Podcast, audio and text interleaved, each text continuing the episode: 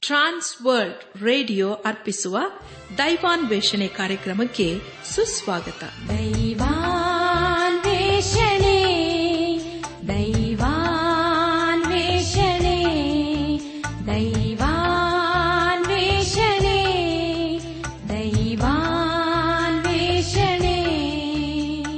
ಬನ್ನಿ ಪ್ರಿಯರೇ ದೇವರ ವಾಕ್ಯವನ್ನು ಧ್ಯಾನ ಮಾಡುವ ಮುನ್ನ ಕರ್ತನ ಸಮ್ಮುಖದಲ್ಲಿ ನಮ್ಮನ್ನು ತಗ್ಗಿಸಿಕೊಂಡು ನಮ್ಮ ಶಿರವನ್ನು ಭಾಗಿಸಿ ನಮ್ಮ ಕಣ್ಣುಗಳನ್ನು ಮುಚ್ಚಿಕೊಂಡು ದೀನತೆಯಿಂದ ಪ್ರಾರ್ಥನೆ ಮಾಡೋಣ.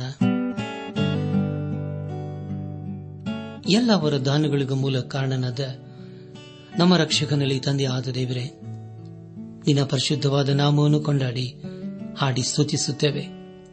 ಕರ್ತನೆ ದೇವಾದಿದೇವನೇ ರಾಜಾದಿರಾಜನೇ ಈ ದಿನ ವಿಶೇಷವಾಗಿ ಎಲ್ಲ ಅಂಧರನ್ನು, ಅನಾಥರನ್ನು, ದಿಕ್ಕಿಲ್ಲದವರನ್ನು ನಿನ್ನ ಕೃಪೆಯ ಹಸ್ತಕ್ಕೆ ಒಪ್ಪಿಸಿಕೊಡ್ತೇವಪ್ಪ ಅವರನ್ನು ನೀನೆ ಕರುಣಿಸಿ ಆಶೀರ್ವದಿಸು. ಒಬ್ಬೊಬ್ಬರ ಜೀವಿತದಲ್ಲಿ ದೇವ ನೀನೆ. ನಿನ್ನ ನೀತಿಯ ಹಸ್ತವನ್ನು ಆಧಾರವಾಗಿಟ್ಟು ಎಲ್ಲಾ ಸ್ಥಿತಿಗತಿಗಳಲ್ಲಿ ನೀನೇ ಕೈದು ನಡೆಸು ದೇವ. ಕರ್ತನೆ, ನಾವೆಲ್ಲರೂ ನಿನ್ನ ಜೀವಳ ವಾಕ್ಯವನ್ನು ಆಲಿಸಿ ಅದಕ್ಕೆ ವಿಧೇಯರಾಗಿ ನಾವು ಜೀವಿಸುತ್ತಾ, ನಿನ್ನ ಆಶೀರ್ವಾದಕ್ಕೆ ಪಾತ್ರರಾಗಲು ದಯ ತೋರಿಸು. ಎಲ್ಲ ಮಹಿಮೆ ನೀನು ಮಾತ್ರ ಸಲ್ಲುವುದಾಗಲಿ.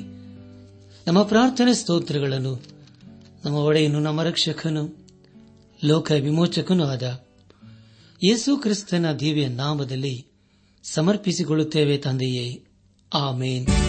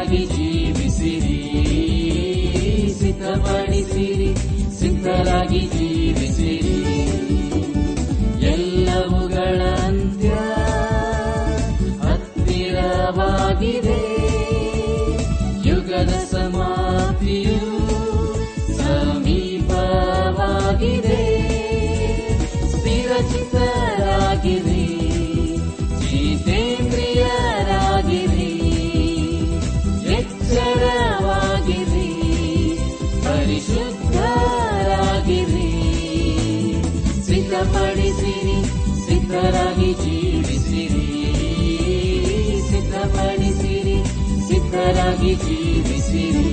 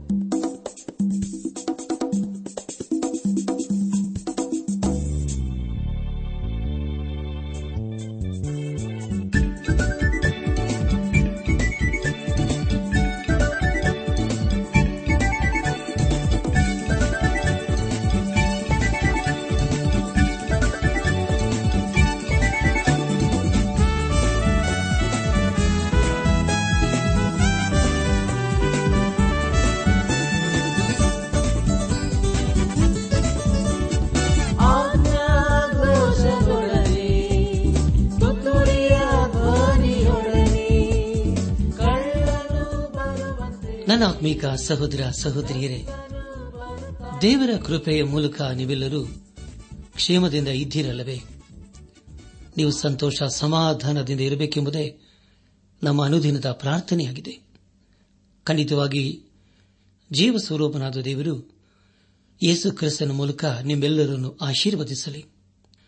ಕಳೆದ ಕಾರ್ಯಕ್ರಮದಲ್ಲಿ ನಾವು ಏಷ್ಯನ್ ಪ್ರವಾದನೆ ಗ್ರಂಥ ಆರನೇ ಅಧ್ಯಾಯ ಮೂರರಿಂದ ಹದಿಮೂರನೇ ವಚನಗಳನ್ನು ಧ್ಯಾನ ಮಾಡಿಕೊಂಡು ಅದರ ಮೂಲಕ ನಮ್ಮ ನಿಜ ಜೀವಿತಕ್ಕೆ ಬೇಕಾದ ಅನೇಕ ಆತ್ಮೀಕ ಪಾಠಗಳನ್ನು ಕಲಿತುಕೊಂಡು ಅನೇಕ ರೀತಿಯಲ್ಲಿ ಆಶೀರ್ವಿಸಲ್ಪಟ್ಟಿದ್ದೇವೆ. ಇದೆಲ್ಲ ದೇವರ ಆತ್ಮನ ಸಹಾಯ ಹಾಗೂ ಕಾರ್ಯವಾಗಿದೆ. ದೇವರಿಗೆ ಮಹಿಮೆಯುಂಟಾಗಲಿ. ಧ್ಯಾನ ಮಾಡಿದಂಥ ವಿಷಯಗಳನ್ನು ಈಗ ನೆನಪು ಮಾಡಿಕೊಂಡು ಮುಂದಿನ ಭೇದ ಭಾಗಕ್ಕೆ ಸಾಗೋಣ. ಯೇಜ ಪ್ರವಾದನೆ ಗ್ರಂಥ ಆರನೇ ಅಧ್ಯಾಯ ಮೂರು ಹಾಗೂ ನಾಲ್ಕನೇ ವಚನಗಳಲ್ಲಿ ಹೀಗೆ ಓದಿಕೊಂಡಿದ್ದೇವೆ. ಆಗ ಒಬ್ಬನು ಮತ್ತೊಬ್ಬನಿಗೆ, ಸೇನಾಧೀಶ್ವರನಾದ ಯಹೋವನು ಪರಿಶುದ್ಧನು ಪರಿಶುದ್ಧನು ಪರಿಶುದ್ಧನು, ಭೂಮಂಡಲವೆಲ್ಲ ಆತನ ಪ್ರಭಾವದಿಂದ ತುಂಬಿದೆಂದು ಕೂಗಿ ಹೇಳಿದನು. ಕೂಗುವವನ ಶಬ್ದಕ್ಕೆ ದ್ವಾರದಾಸ್ತಿಯವರ ಕದಲಿತು. ಧೂಮವು ಮಂದಿರದಲ್ಲೆಲ್ಲ ತುಂಬಿತು ಎಂಬುದಾಗಿಯೂ ಯಾವ ರೀತಿಯಾಗಿ ಪ್ರವಾದಿಯಾದ ಏಷಯನು ದೇವರಿಂದ ಕರೆಯಲ್ಪಟ್ಟನೆಂಬುದಾಗಿ ಐದನೇ ವಚನದಲ್ಲಿ ಹೀಗೆ ಓದುತ್ತೇವೆ. ಅಯ್ಯೋ, ನನ್ನ ಗತಿಯನ್ನು ಏನು ಹೇಳಲಿ? ನಾಶವಾದಿನಲ್ಲ. ನಾನು ಹೊಲಸು ತುಟಿಯವನು, ಹೊಲಸು ತುಟಿಯವರ ಮಧ್ಯದಲ್ಲಿ ವಾಸಿಸುವನು. ಇಂಥ ನನ್ನ ಕಣ್ಣುಗಳು ರಾಜಾದಿರಾಜನನ್ನು ಸೇನಾಧೀಶ್ವರನಾದ ಯಹೋವನನ್ನು ಕಂಡವು ಎಂಬುದಾಗಿ, ಕೂಗಿಕೊಂಡನು ಎಂಬುದಾಗಿಯೂ ಮುಂದಿನ ಎಂಟನೇ ವಚನದಲ್ಲಿ ಯಾವನನ್ನು ಕಳಿಸಲಿ ಯಾವನು ನನಗೋಸ್ಕರ ಹೋಗುವನು ಎಂಬ ಕರ್ತನ ನುಡಿಯನ್ನು ಕೇಳಿ, ಈಗೋ, ನಾನಿದ್ದೇನೆ, ನನ್ನನ್ನು ಕಳಿಸೆಂಬುದಾಗಿ ಯೇಷವನ್ನು ಹೇಳಿದ ವಿಷಯಗಳ ಕುರಿತು ನಾವು ಧ್ಯಾನ ಮಾಡಿಕೊಂಡೆವು. ಧ್ಯಾನ ಮಾಡಿದಂಥ ಎಲ್ಲ ಹಂತಗಳಲ್ಲಿ ದೇವಾದ ದೇವನೇ ನಮ್ಮ ನಡೆಸಿದನು. ದೇವರಿಗೆ ಮಹಿಮೆಯುಂಟಾಗಲಿ. ಎಂದು ನಾವು ಏಷಾಯ್ ಪ್ರವಾದನೆ ಗ್ರಂಥದ ಏಳನೇ ಅಧ್ಯಾಯ ಒಂದರಿಂದ ಹದಿಮೂರನೇ ವಚನಗಳನ್ನು ಧ್ಯಾನ ಮಾಡಿಕೊಳ್ಳೋಣ. ಏಳನೇ ಅಧ್ಯಾಯದ ಮುಖ್ಯ ಪ್ರಸ್ತಾಪ ಒಪ್ಪಂದದಿಂದ ಕೂಡಿದ ಶತ್ರುಗಳಿಗೆ ಭಯಪಡದೆ ಯಹೋವನನ್ನೇ ಆಶ್ರಯಿಸಬೇಕೆಂದು ಯೇಷಾಯನು ಅಹಜನಿಗೆ ಬೋಧಿಸಿ ವರಪುತ್ರ ಜನನದ ಗುರುತನ್ನು ಮುಂತಿಳಿಸಿದ್ದು ಎಂಬುದಾಗಿ. ಪ್ರಿಯ ದೇವಜನರೇ, ಮುಂದೆ ನಾವು ಧ್ಯಾನ ಮಾಡುವಂತಹ ಎಲ್ಲ ಹಂತಗಳಲ್ಲಿ ದೇವರನ್ನು ಆಶ್ರಯಿಸಿಕೊಂಡು ಮುಂದೆ ಮುಂದೆ ಸಾಗೋಣ.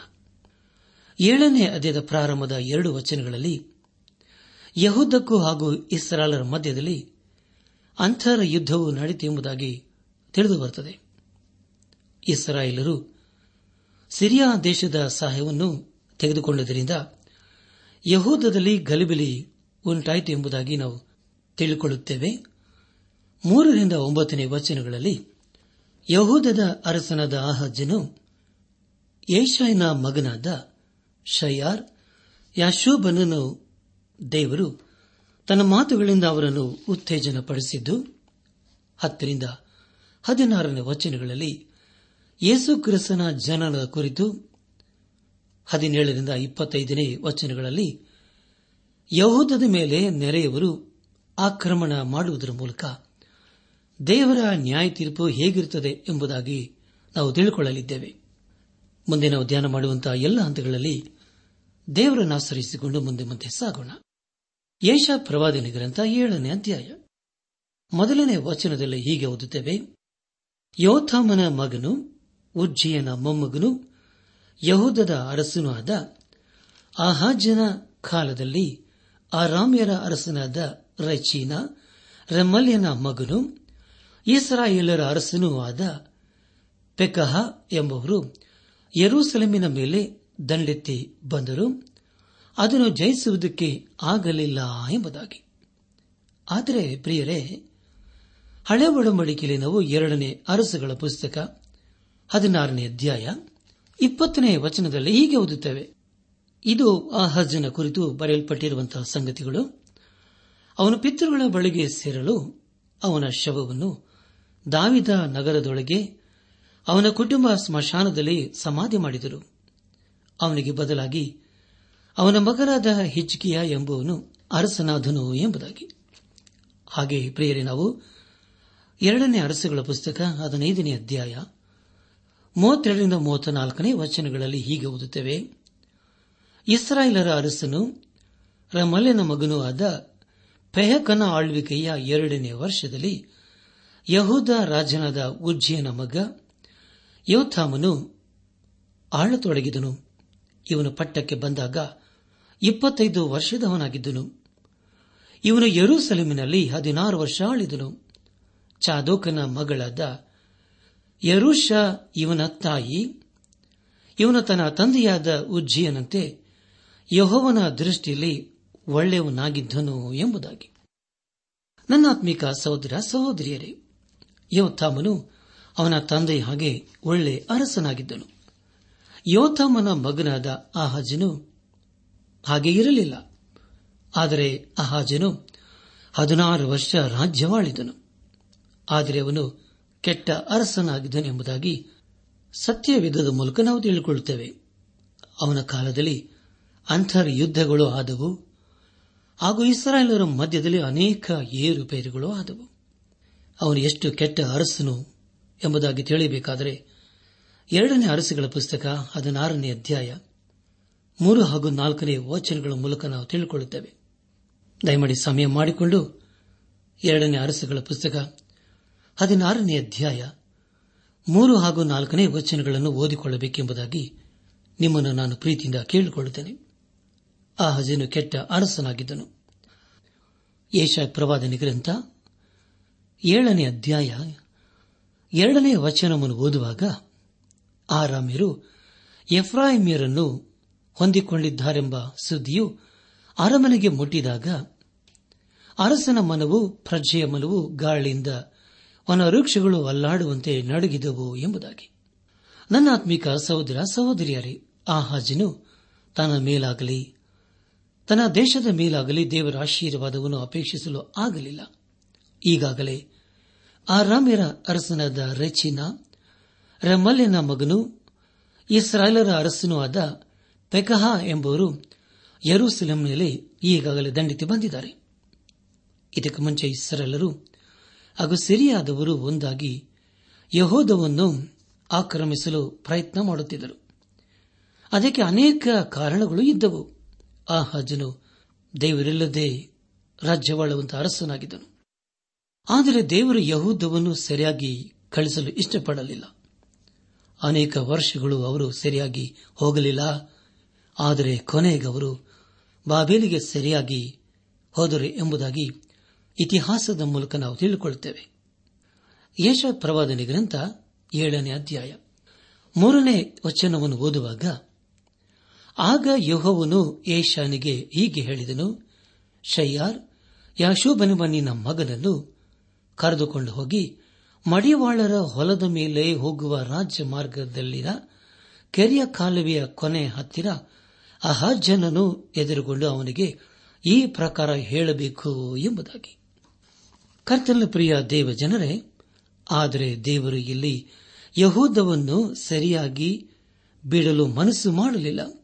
ಅದಕ್ಕೆ ಕಾರಣವೇನೆಂದರೆ, ಯಹೋದವು ಮತ್ತೆ ಐಗುಪ್ತದೊಂದಿಗೆ ತನ್ನ ಸಂಬಂಧವನ್ನು ಇರಿಸಿಕೊಳ್ಳಬಾರದು ಹಾಗೂ ದಡ್ಡತನದಿಂದ ಯಾವ ತೀರ್ಮಾನವನ್ನು ತೆಗೆದುಕೊಳ್ಳಬಾರದು ಎಂಬುದು ದೇವರ ಉದ್ದೇಶವಾಗಿತ್ತು ಆದುದರಿಂದ ಇಲ್ಲಿ ದೇವರು ಏಷಾನಿಗೆ ಅರಸನಾದ ಆಹಾಜನನ್ನು ಸಂದೇಶ ಎಂಬುದಾಗಿ ಹೇಳುತ್ತಾ ಇದ್ದಾನೆ. ಪ್ರಿಯ ದೇವಜನರೇ ಈ ವಚನದಲ್ಲಿ ನಾವು ಅನೇಕ ವಿಷಯಗಳ ಕುರಿತು ತಿಳಿದುಕೊಳ್ಳುತ್ತೇವೆ. ಇಲ್ಲಿ ಯೇಷಾಯನು ಅಹಾಜನನ್ನು ಸಂಧಿಸಲಿದ್ದಾನೆ. ಇಲ್ಲಿ ನಾವು ಹೀಗೆ ಓದುತ್ತೇವೆ, ಅದೇನೆಂದರೆ, ಕೆರೆಯ ಕಾಲುವೆಯ ಕೊನೆಯ ಹತ್ತಿರ ಎಂಬುದಾಗಿ. ಈ ಒಂದು ಸ್ಥಳದಲ್ಲಿ ಜನರು ತಮ್ಮ ಬಾಯಾರಿಕೆಯನ್ನು ತೀರಿಸಿಕೊಳ್ಳುತ್ತಿದ್ದರು. ಒಂದು ಕೊಳವೆಯಲ್ಲಿ ಬರುವ ನೀರಿನಿಂದ ನಾವು ತೃಪ್ತಿಯನ್ನು ಕಾಣಲು ಅಥವಾ ತೃಪ್ತಿಯಿಂದ ನೀರನ್ನು ಕುಡಿಯಲು ಸಾಧ್ಯವಿಲ್ಲ. ಇದರ ಮೂಲಕ ನಾವು ತಿಳಿದುಕೊಳ್ಳುವುದು ಏನೆಂದರೆ, ದಾವಿದನಿಂದ ನಾವು ಯಾವ ಆಶೀರ್ವಾದವನ್ನು ಹೊಂದಿಕೊಳ್ಳಲು ಸಾಧ್ಯವಿಲ್ಲ, ಆದರೆ ದಾವಿದನ ವಂಶದಿಂದ ಬಂದ ಯೇಸು ಕ್ರಿಸ್ತನ ಮೂಲಕ ನಾವು ಆಶೀರ್ವಾದಗಳನ್ನು ಹೊಂದಿಕೊಳ್ಳಲು ಸಾಧ್ಯ ಎಂಬುದಾಗಿ. ಇಲ್ಲಿ ನಾವು ಕೆರೆಯ ನೀರು ಎಂಬುದಾಗಿ ಓದುತ್ತೇವೆ. ಅದೇ ರೀತಿಯ ಹೇಳಿಕೆಯನ್ನು ನಾವು ಕೀರ್ತನೆಗಳು ಎಂಬತ್ತ ನಾಲ್ಕು ಆರರಲ್ಲಿ ಹೀಗೆ ಓದುತ್ತೇವೆ.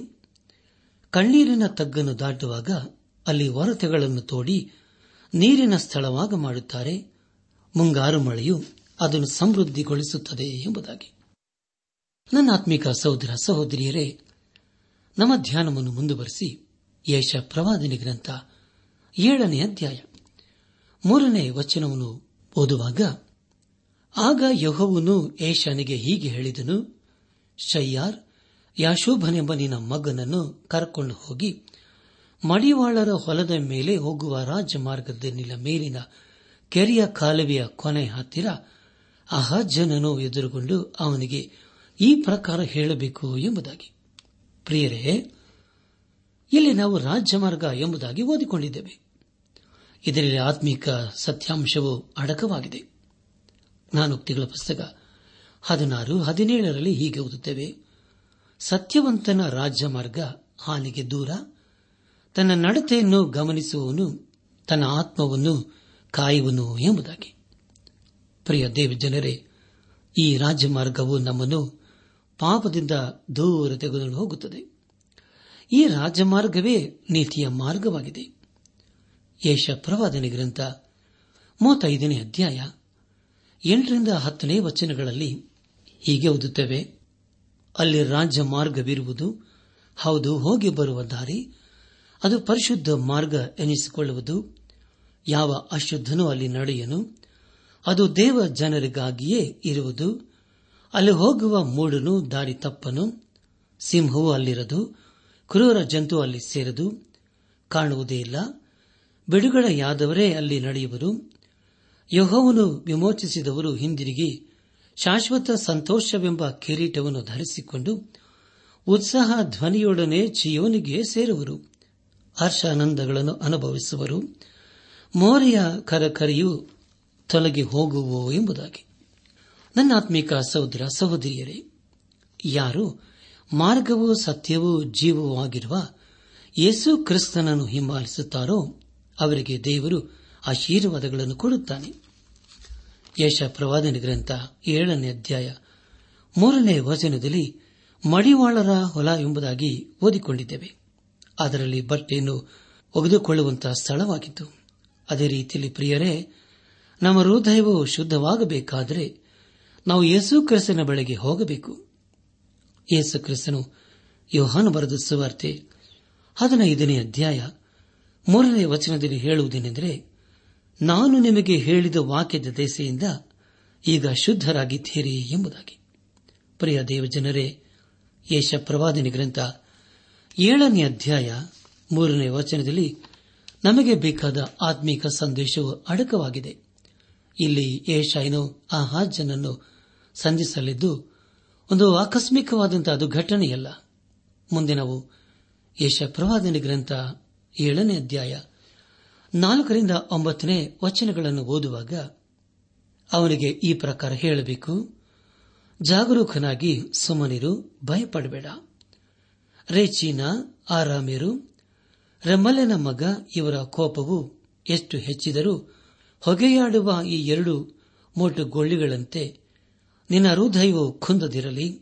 ಆರಾಮಿಯರು, ಎಫ್ರಾಮಿಯರು ರಮ್ಮಲ್ಲಿನ ಮಗನು ನಿನ್ನ ವಿಷಯವಾಗಿ ದುರಾಲೋಚನೆ ಮಾಡಿ ಯಹೂದದ ಮೇಲೆ ದಂಡೆತ್ತಿ ಹೆದರಿಸಿ ಒಳಗೆ ನುಗ್ಗಿಕೊಂಡು ಹೋಗಿ, ಅದರಲ್ಲಿ ಟಾಬೇಲನ ಮಗನಿಗೆ ಪಟ್ಟ ಕಟ್ಟೋಣವೆಂದುಕೊಂಡಿದ್ದರಿಂದ ಕರ್ತನಾದ ಯಹೋವನು ಹೇಳುವುದೇನೆಂದರೆ, ಇದು ನೆರವೇರದು, ಆಗುವುದೇ ಇಲ್ಲ. ಆರಾಮಿಗೆ ಶಿರಸ್ಸು, ದಮಸ್ಕ, ದಮಸ್ಕಕ್ಕೆ ಶಿರಸ್ಸು ರಚಿನನಷ್ಟೇ. ಇಫ್ರಾಹಿಮಿಗೆ ಶಿರಸ್ಸು ಸಮಾರ್ಯ ಸಮಾರಕ್ಕೆ ಶಿರಸ್ಸು ರೆಮ್ಮಲಿನ ಮಗನು ತಾನೇ. ಅರವತ್ತೈದು ವರ್ಷಗಳೊಳಗೆ ಎಫ್ರಾಹಿಮಿಯರು ಭಂಗಪಟ್ಟು ಜನಾಂಗವೆನಿಸಿಕೊಳ್ಳುವರು. ನಿಮಗೆ ನಂಬಿಕೆಯೂ ಸ್ಥಿರವಿಲ್ಲದಿದ್ದರೆ ನಿಮಗೆ ಸ್ಥಿರತೆಯ ಇಲ್ಲ ಎಂಬುದೇ ಎಂಬುದಾಗಿ. ನನ್ನ ಆತ್ಮಿಕ ಸಹೋದರ ಸಹೋದರಿಯರೇ, ದಯಮಾಡಿ ಗಮನಿಸಿ. ಇಲ್ಲಿ ದೇವರು ಏಷ್ಯಾನ ಮೂಲಕ ಆಹಾಜನಿಗೆ ಹೇಳುವುದೇನೆಂದರೆ, ನಿನ್ನ ಶತ್ರುಗಳಿಂದ ನೀನು ಭಯಪಡಬಾರದು ಎಂಬುದಾಗಿ. ಆಹಾಜನ ಶತ್ರುಗಳ ಕುರಿತು ದೇವರಿಗೆ ಚೆನ್ನಾಗಿ ತಿಳಿದಿತ್ತು. ಆದರೆ ಆಹಾಜನು ನಂಬಿಕೆಯಲ್ಲಿ ಸ್ಥಿರವಾಗಿರಲಿಲ್ಲ. ಹಾಗೂ ಅವನು ಅನುಮಾನ ಸ್ವಭಾವದವನೂ ಆಗಿದ್ದನು. ಏಷನ್ ಹೇಳುವುದನ್ನು ಅವನು ಈಗ ತಾನೇ ನಂಬಲು ಸಾಧ್ಯ. ಆಧಾರವಿಲ್ಲದನ್ನು ನಾವು ನಂಬಬೇಕು ಎಂಬುದಾಗಿ ದೇವರು ಎಲ್ಲಿಯೂ ಹೇಳಿಲ್ಲ. ಪ್ರಿಯ ದೇವಜನರೇ, ಸುಮ್ಮನೆ ನಾವು ದೇವರು ನಂಬುತ್ತೆ ಎಂಬುದಾಗಿ ಹೇಳುವುದರಲ್ಲಿ ಅರ್ಥವಿಲ್ಲ. ದೇವರು ಹಾಗೆ ಎಂದೂ ಹೇಳಿಲ್ಲ. ದೇವರ ವಾಕ್ಯದಲ್ಲಿ ಹೇಳಿ ಸಹ ಆ ರೀತಿ ಬರೆಯಲ್ಪಟ್ಟಿಲ್ಲ. ದೇವರು ಹೇಳುವುದೇನೆಂದರೆ ನಾವು ನಂಬಬೇಕು ಹಾಗೂ ಅದರಲ್ಲಿ ನಮ್ಮ ಭರವಸೆಯನ್ನು ಏಳಬೇಕು ಎಂಬುದಾಗಿ. ಅಪ್ಪೋಸನಾದ ಪೌಲನು ಕೊರಿಂತ ಸಭೆಗೆ ಬರೆದಂತ ಮೊದಲಿನ ಪತ್ರಿಕೆ ಮೂರನೇ ಅಧ್ಯಾಯ ಹನ್ನೊಂದನೇ ವಚನದಲ್ಲಿ ಹೀಗೆ ಬರೆಯುತ್ತಾನೆ, ಹಾಕಿರುವ ಅಸ್ಥಿವಾರವು ಯೇಸು ಕ್ರಿಸ್ತನೇ, ಆ ಅಸ್ಥಿವಾರವನ್ನಲ್ಲದೆ ಮತ್ತೊಂದು ಅಸ್ಥಿವಾರವನ್ನು ಯಾರು ಹಾಕಲಾರರಷ್ಟೇ. ಆ ಅಸ್ಥಿವಾರದ ಮೇಲೆ ಚಿನ್ನ, ಬೆಳ್ಳಿ, ರತ್ನ, ಕಟ್ಟಿಗೆ, ಹುಲ್ಲು, ಆಪು ಮುಂತಾದವುಗಳಲ್ಲಿ ಯಾವುದರಿಂದ ಕಟ್ಟಿದರೂ ಅವನವನ ಕೆಲಸವು ವ್ಯಕ್ತವಾಗುವುದು. ಕ್ರಿಸ್ತನ ಬರುವ ದಿನವು ಬೆಂಕಿಯೊಡನೆ ಉದಯವಾಗಿ ಆ ಕೆಲಸವನ್ನು ಸ್ಪಷ್ಟವಾಗಿ ತೋರಿಸುವುದು. ಅವನವನ ಕೆಲಸವೆಂಥದ್ದೋ ಆ ಬೆಂಕಿ ಶೋಧಿಸುವುದು ಎಂಬುದಾಗಿ. ನನ್ನ ಆತ್ಮಿಕ ಸಹೋದರ ಸಹೋದರಿಯರೇ, ಆಧಾರವಾಗಿರುವುದನ್ನು ನಾವು ನಂಬಬೇಕು. ಒಂದು ವೇಳೆ ಒಬ್ಬ ವ್ಯಕ್ತಿ ದೇವರನ್ನು ಕಾಣಬೇಕು ಎಂಬುದಾಗಿ ಅಂದುಕೊಂಡರೆ ಮೊದಲು ತನ್ನ ಪಾಪವನ್ನು ಬಿಟ್ಟುಬಿಟ್ಟು ಯೇಸು ಕ್ರಿಸ್ತನ ಕಡೆಗೆ ತಿರುಗಿಕೊಳ್ಳಬೇಕು. ಆಗ ದೇವರವನಿಗೆ ತನ್ನನ್ನು ತಾನು ಪ್ರಕಟಿಸಿಕೊಳ್ಳುತ್ತಾನೆ. ಆದರೆ ಪ್ರಿಯರೇ, ಅನೇಕರು ದೇವರ ಮೇಲೆ ತಮ್ಮ ನಂಬಿಕೆಯನ್ನು ಇರಿಸುವುದಿಲ್ಲ. ಅದೇ ಸಮಸ್ಯೆಯು ಅರಸನಾದ ಆ ಹಜ್ನಲ್ಲಿ ಇತ್ತು. ನಮ್ಮ ಧ್ಯಾನವನ್ನು ಮುಂದುವರೆಸಿ ಯೇಷ ಪ್ರವಾದನೆ ಗ್ರಂಥ ಏಳನೇ ಅಧ್ಯಾಯ ಹತ್ತು ಹಾಗೂ ಹನ್ನೊಂದನೇ ವಚನಗಳನ್ನು ಓದುವಾಗ ಮತ್ತೆ ಯೋಹವನು ಆ ಹಾಜನಿಗೆ ನಿನ್ನ ದೇವರಾದ ಯೋಹವನಿಂದ ಒಂದು ಗುರುತನ್ನು ಕೇಳಿಕೋ. ಅದು ಪಾತಾಳದಷ್ಟು ಆಳದಲ್ಲಿದ್ದರೂ, ಮೇಲಣ ಲೋಕದಷ್ಟು ಎತ್ತರದಲ್ಲಿದ್ದರೂ ಕೇಳಿಕೋ ಎಂದು ಹೇಳಿದನು ಎಂಬುದಾಗಿ. ಪ್ರಿಯ ದೇವಜನರೇ ಆಹಾಜನಲ್ಲಿ ನಂಬಿಕೆ ಇಲ್ಲವೆಂದು ದೇವರಿಗೆ ಚೆನ್ನಾಗಿ ತಿಳಿದಿತ್ತು. ಆದರೆ ದೇವರು ಹೇಳುವುದನ್ನು ಆಹಾಜನು ಕೇಳುವುದಕ್ಕೆ ಸಿದ್ಧನಾಗಿರಲಿಲ್ಲ. ಏಳನೇ ಅಧ್ಯಾಯ. ಹನ್ನೆರಡನೇ ವಾಚನದಲ್ಲಿ ಹೀಗೆ ಓದುತ್ತೇವೆ, ಆಗ ಆಹಾಜನು ನಾನು ಕೇಳಿಕೊಳ್ಳುವುದೇ ಇಲ್ಲ, ಯಹೋವನನ್ನು ಪರೀಕ್ಷಿಸುವುದಿಲ್ಲ ಅಂದನು ಎಂಬುದಾಗಿ. ಪ್ರಿಯ ದೇವಜನರೇ ಆಹಾಜನು ಹೇಳುವುದು ಒಳ್ಳೆಯದಾಗಿ ಕಂಡುಬರುತ್ತದೆ. ಆದರೆ ಅವನು ದೊಡ್ಡ ಕಪಟೆ ಎಂಬುದಾಗಿ ದೇವರ ವಾಕ್ಯದ ಮೂಲಕ ನಾವು ತಿಳಿದುಕೊಳ್ಳುತ್ತೇವೆ ಅವನು ದೇವರನ್ನು ಚೆನ್ನಾಗಿ ತಿಳಿದುಕೊಂಡಿರಲಿಲ್ಲ. ಅದು ಮೂರನೇ ವಚನದಲ್ಲಿ ಹೀಗೆ ಓದುತ್ತೇವೆ, ಅದಕ್ಕೆ ಏಷಾಯನು ಹೀಗೆ ಹೇಳಿದನು, ದಾವಿದನ ಮನೆತನದವರೇ, ಕೇಳರಿ, ಮನುಷ್ಯರನ್ನು ಬೇಸರಗೊಳಿಸುವುದು ಅಷ್ಟು ದೊಡ್ಡದಲ್ಲವೆಂದೆಣಿಸಿ, ನನ್ನ ದೇವರನ್ನು ಬೇಸರಗೊಳಿಸುವಿರಾ ಎಂಬುದಾಗಿ. ಪ್ರಿಯರೇ ದೇವರು ನಮ್ಮ ಭಾವನೆಯನ್ನು ಚೆನ್ನಾಗಿ ಅರ್ಥ ಮಾಡಿಕೊಳ್ಳುತ್ತಾನೆ. ಇಲ್ಲಿ ದೇವರು ನಂಬದೇ ಇರುವ ಆಹಾಜನಿಗೆ ಹೇಳುತ್ತಾ ಇದ್ದಾನೆ. ಇಲ್ಲಿ ಆಹಾಜನು ದೇವರು ಕೊಡುವ ಗುರುತನ್ನು ಬೇಡವೆಂದು ಹೇಳುತ್ತಿದ್ದಾನೆ. ಆದರೂ ದೇವರು ಒಂದು ಗುರುತನ್ನು ಕೊಡುತ್ತಾನೆ. ಆದರೆ ಆಹಾಜನಿಗೆ ಅಲ್ಲ. ಆದರೆ ದಾವಿದನ ಮನೆತನದವರಿಗೆ. ಆ ಗುರುತು ಏನೆಂಬುದಾಗಿ ಮುಂದಿನ ಕಾರ್ಯಕ್ರಮದಲ್ಲಿ ನಾವು ತಿಳಿದುಕೊಳ್ಳೋಣ. ದಯಮಾಡಿ ಸಮಯ ಮಾಡಿಕೊಂಡು ಯೇಷನು ಬರೆದಂತಹ ಪ್ರವಾದನೆ ಗ್ರಂಥ ಏಳನೇ ಅಧ್ಯಾಯ ಹದಿನಾಲ್ಕರಿಂದ ಇಪ್ಪತ್ತೈದನೇ ವಚನಗಳನ್ನು ಓದಿಕೊಂಡು ಮುಂದಿನ ಕಾರ್ಯಕ್ರಮವನ್ನು ಧ್ಯಾನ ಮಾಡಲು ಸಿದ್ದರಾಗಬೇಕೆಂಬುದಾಗಿ ನಿಮ್ಮನ್ನು ನಾನು ಪ್ರೀತಿಯಿಂದ ಕೇಳಿಕೊಳ್ಳುತ್ತೇನೆ. ಅರಸನಾದ ಆಹಾಜನು ದೇವರನ್ನು ನಂಬಲಿಲ್ಲ ಹಾಗೂ ದೇವರ ಮಾತುಗಳನ್ನು ಅನುಮಾನಿಸಿದನು. ಒಂಬತ್ತನೇ ವಚನದ ಕೊನೆಯ ಭಾಗದಲ್ಲಿ ಹೀಗೆ ಓದುತ್ತೇವೆ. ನಿಮಗೆ ನಂಬಿಕೆಯು ಸ್ಥಿರವಿಲ್ಲದಿದ್ದರೆ ನಿಮಗೆ ಸ್ಥಿರತೆಯ ಇಲ್ಲ ಎಂಬುದಾಗಿ. ಪ್ರಿಯ ದೇವಜನರೇ, ನಾವು ಎಲ್ಲಾ ಸಮಯಗಳಲ್ಲಿ ಯೇಸು ಕ್ರಿಸ್ತನ ನಂಬುವರಾಗಬೇಕು ನಮಗೆ ಆಶೀರ್ವಾದ ಬರುವುದು ದಾವಿದನಿಂದಲ್ಲ. ಆದರೆ ದಾವಿದನ ಮರಣತನದಿಂದ ನಮಗೆ ಆಶೀರ್ವಾದವು ಬರುವಂತದಾಗಿದೆ. ಇಲ್ಲಿ ನಾವು ಹೀಗೆ ಓದುತ್ತೇವೆ, ಮತ್ತೆ ಯಹೋವನು ಆಹಜ್ಜನಿಗೆ ನಿನ್ನ ದೇವರಾದ ಯಹೋವನಿಂದ ಒಂದು ಗುರುತನ್ನು ಕೇಳಿಕೋ. ಅದು ಪಾತಾಳದಷ್ಟು ಆಳದಲ್ಲಿದ್ದರೂ, ಮೇಲಣ ಲೋಕದಷ್ಟು ಎತ್ತರದಲ್ಲಿದ್ದರೂ ಕೇಳಿಕೋ ಎಂದು ಹೇಳಿದನು. ಆದರೆ ಪ್ರಿಯರೇ, ಈ ಮಾತನ್ನು ಆಹಜ್ಜನು ಅನುಮಾನಿಸಿದನು. ದೇವರನ್ನು ನಂಬಲಿಲ್ಲ. ದೇವರನ್ನು ನಂಬದೇ ಹೋದುದರಿಂದ ಅವನ ಜೀವಿತದಲ್ಲಿ ಆಶೀರ್ವಾದಗಳನ್ನು ಹೊಂದಿಕೊಳ್ಳಲಿಲ್ಲ. ಆದರೆ ಪ್ರಿಯರೇ, ದೇವರ ವಾಕ್ಯ ನಮಗೆ ಹೇಳುವುದೇನೆಂದರೆ, ದಾವಿದನ ಮನೆತನವರೇ ಕೇಳಿರಿ. ಮನುಷ್ಯರನ್ನು ಬೇಸರಗೊಳಿಸುವುದಷ್ಟು ದೊಡ್ಡದಲ್ಲವೆಂದು ಎಣಿಸಿ, ನನ್ನ ದೇವರನ್ನು ಬೇಸರಗೊಳಿಸುವಿರಾ ಎಂಬುದಾಗಿ. ಹೌದು ಪ್ರಿಯರೇ, ನಮ್ಮ ಜೀವಿತದಲ್ಲಿ ಆಶೀರ್ವಾದ ಕೊಡುವಂತಹ ದೇವರನ್ನು ನಾವೆಂದಿಗೂ ಬೇಸರಗೊಳಿಸಬಾರದು. ಈ ಸಂದೇಶವನ್ನು ಆಲಿಸುತ್ತಿರುವ ನನ್ನಾತ್ಮೀಕ ಸಹೋದರ ಸಹೋದರಿಯರೇ, ಆಲಿಸಿದ ವಾಕ್ಯದ ಬೆಳಕಿನಲ್ಲಿ ನಮ್ಮ ಜೀವಿತವನ್ನು ಪರೀಕ್ಷಿಸಿಕೊಂಡು, ಸ್ಥಿರಪಡಿಸಿಕೊಂಡು, ಬಲಪಡಿಸಿಕೊಂಡು ನಾವು ಎಲ್ಲಿ ಬಿದ್ದು ಹೋಗಿದ್ದೇವೆ. ಎಲ್ಲಿ ಸೋತು ಹೋಗಿದ್ದೇವೆ? ಯಾವ ವಿಷಯದಲ್ಲಿ ನಾವು ದೇವರನ್ನು ಅನುಮಾನಿಸುತ್ತಾ ಇದ್ದೇವೆ? ಯಾವ ವಿಷಯದ ಮೂಲಕ ದೇವರನ್ನು ನಂಬದೇ ಹೋಗುತ್ತಾ ಇದ್ದೇವೆ ಎಂಬ ವಿಷಯಗಳನ್ನು ಗ್ರಹಿಸಿಕೊಂಡವರಾಗಿ. ಹಿಂದೆ ನಮ್ಮ ಜೀವಿತವನ್ನು ಯೇಸು ಕ್ರಿಸ್ತನಿಗೆ ಸಮರ್ಪಿಸಿಕೊಂಡು ಆತನು ನಂಬುತ್ತಾ ಆತನಿಂದ ಆಶೀರ್ವಾದಗಳನ್ನು ಹೊಂದಿಕೊಳ್ಳೋಣ. ಪ್ರಿಯ ದೇವಜನರೇ ಪ್ರವಾದಿಯಾದ ಏಷ್ಯನ ಮೂಲಕ ದೇವರು ನಮಗನೇಕ ಸಂಗತಿಗಳ ಕುರಿತು ತಿಳಿಸಿಕೊಡುತ್ತಾ ಇದ್ದಾನೆ. ಇದು ಕೇವಲ ಈ ಸರಳರಿಗೆ ಅಥವಾ ಯಹೂದವರಿಗೆ ಮಾತ್ರವಲ್ಲ. ಇದು ನಮ್ಮೆಲ್ಲರಿಗೂ ಅನವಯವಾಗುತ್ತದೆ. ಆದುದರಿಂದ ಕೇಳಿಸಿಕೊಂಡ ವಾಕ್ಯಕ್ಕೆ ವಿಧೇಯರಾಗಿ, ಬದ್ಧರಾಗಿ, ಅಧೀನರಾಗಿ ನಾವು ಜೀವಿಸುತ್ತಾ, ನಮ್ಮ ಜೀವಿತದ ಮೂಲಕ ದೇವರನ್ನು ಘನಪಡಿಸುತ್ತಾ, ಆತನ ಆಶೀರ್ವಾದಕ್ಕೆ ನಾವು ಪಾತ್ರರಾಗೋಣ. ಮುಂದಿನ ಕಾರ್ಯಕ್ರಮದಲ್ಲಿ ಯೇಸು ಕ್ರಿಸ್ತನ ಕುರಿತು ತಿಳಿಸಲ್ಪಡುವಂತಹ ಪ್ರವಾದನೆಯ ಕುರಿತು ನಾವು ತಿಳಿದುಕೊಳ್ಳಲಿದ್ದೇವೆ ಆದುದರಿಂದ ಪ್ರಾರ್ಥನಾ ಪೂರ್ವಕವಾಗಿ ಯೇಷ ಪ್ರವಾದನೆ ಗ್ರಂಥ ಏಳನೇ ಅಧ್ಯಾಯ ಹದಿನಾಲ್ಕರಿಂದ ಇಪ್ಪತ್ತೈದನೇ ವಚನಗಳನ್ನು ಓದಿಕೊಂಡು ಮುಂದಿನ ಕಾರ್ಯಕ್ರಮಕ್ಕೆ ಸಿದ್ದರಾಗಿ ಬರಬೇಕೆಂಬುದಾಗಿ ನಿಮ್ಮನ್ನು ನಾನು ಪ್ರೀತಿಯಿಂದ ಕೇಳಿಕೊಳ್ಳುತ್ತೇನೆ. ಪ್ರಿಯ ದೇವಜನರೇ ನಮ್ಮ ಜೀವಿತದಲ್ಲಿ ದೇವರ ವಾಕ್ಯಕ್ಕೆ ಅಧೀನರಾಗಿ, ವಿಧೇಯರಾಗಿ, ಬದ್ಧರಾಗಿ ನಾವು ಜೀವಿಸುತ್ತಾ ಆತನ ಆಶೀರ್ವಾದಕ್ಕೆ ನಾವು ಪಾತ್ರರಾಗೋಣ. ಹಾಗಾಗುವಂತೆ ತಂದೆಯಾದ ದೇವರು ಯೇಸು ಕ್ರಿಸ್ತನ ಮೂಲಕ ನಮ್ಮೆಲ್ಲರನ್ನು ಆಶೀರ್ವದಿಸಿ ನಡೆಸಲಿ. ನನ್ನ ಆತ್ಮಿಕ ಸಹೋದರ ಸಹೋದರಿಯರೇ, ಇಂದು ದೇವರು ನಮಗೆ ಕೊಡುವ ವಾಗ್ದಾನ, ನೀನು ಕೆಟ್ಟ ನಡತೆಯನ್ನು ಅನುಸರಿಸದೆ ಒಳ್ಳೆಯ ನಡತೆಯನ್ನು ಅನುಸರಿಸು. ಒಳ್ಳೆಯದನ್ನು ಮಾಡುವವನು ದೇವರಿಂದ ಹುಟ್ಟಿದವನಾಗಿದ್ದಾನೆ. ಯೋಹಾನನು ಬರೆದ ಮೂರನೇ ಪತ್ರಿಕೆ ಹತ್ತು ಹಾಗೂ ಹನ್ನೊಂದನೇ ವಚನಗಳು.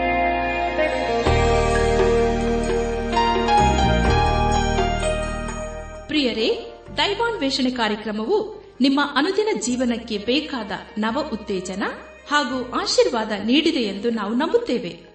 ನಿಮ್ಮ ಅನಿಸಿಕೆ ಹಾಗೂ ಅಭಿಪ್ರಾಯ ನಮ್ಮೊಂದಿಗೆ ಪತ್ರದ ಮೂಲಕ, ಇಮೇಲ್ ಅಥವಾ ದೂರವಾಣಿ ಮೂಲಕ ದಯಮಾಡಿ ತಿಳಿಸಿರಿ. ನಿಮ್ಮ ಸಂತೋಷದಲ್ಲಿ ನಾವು ಸಹ ಪಾಲುಗಾರರಾಗುತ್ತೇವೆ ಹಾಗೂ ನಿಮ್ಮ ಪತ್ರಗಳಿಗೆ ಉತ್ತರಿಸುತ್ತೇವೆ. ಈ ಕಾರ್ಯಕ್ರಮವನ್ನ ಕೇಳುವಂತೆ ನಿಮ್ಮ ಸ್ನೇಹಿತರಿಗೂ, ಬಂಧುಗಳಿಗೂ, ನೆರೆಹೊರೆಯವರಿಗೂ ತಿಳಿಸಿರಿ. ದೇವರ ಅಧಿಕ ಆಶೀರ್ವಾದ ನಿಮ್ಮೆಲ್ಲರ ಮೇಲೆ ಸುರಿಯಲಿ.